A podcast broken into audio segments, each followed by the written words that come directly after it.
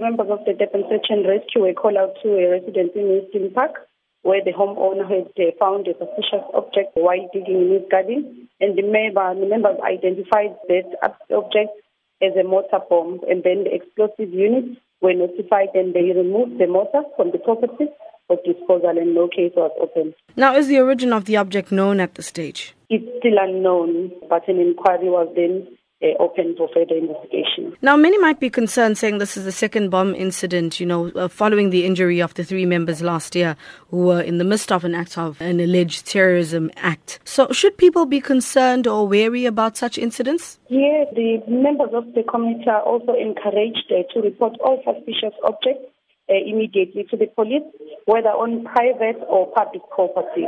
And the homeowner was also praised uh, for uh, notifying the police or the authorities immediately before any harm of any members of the family or community members.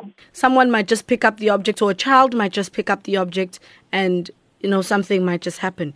So maybe then your plea to community members following an, an incident like this. Yes, I would like to, to caution the community members to make sure that they report all suspicious objects immediately to the police. Is there any way in which people can determine or find out, you know, in which area these old bombs can be found? We cannot say uh, which areas because it can be found anywhere.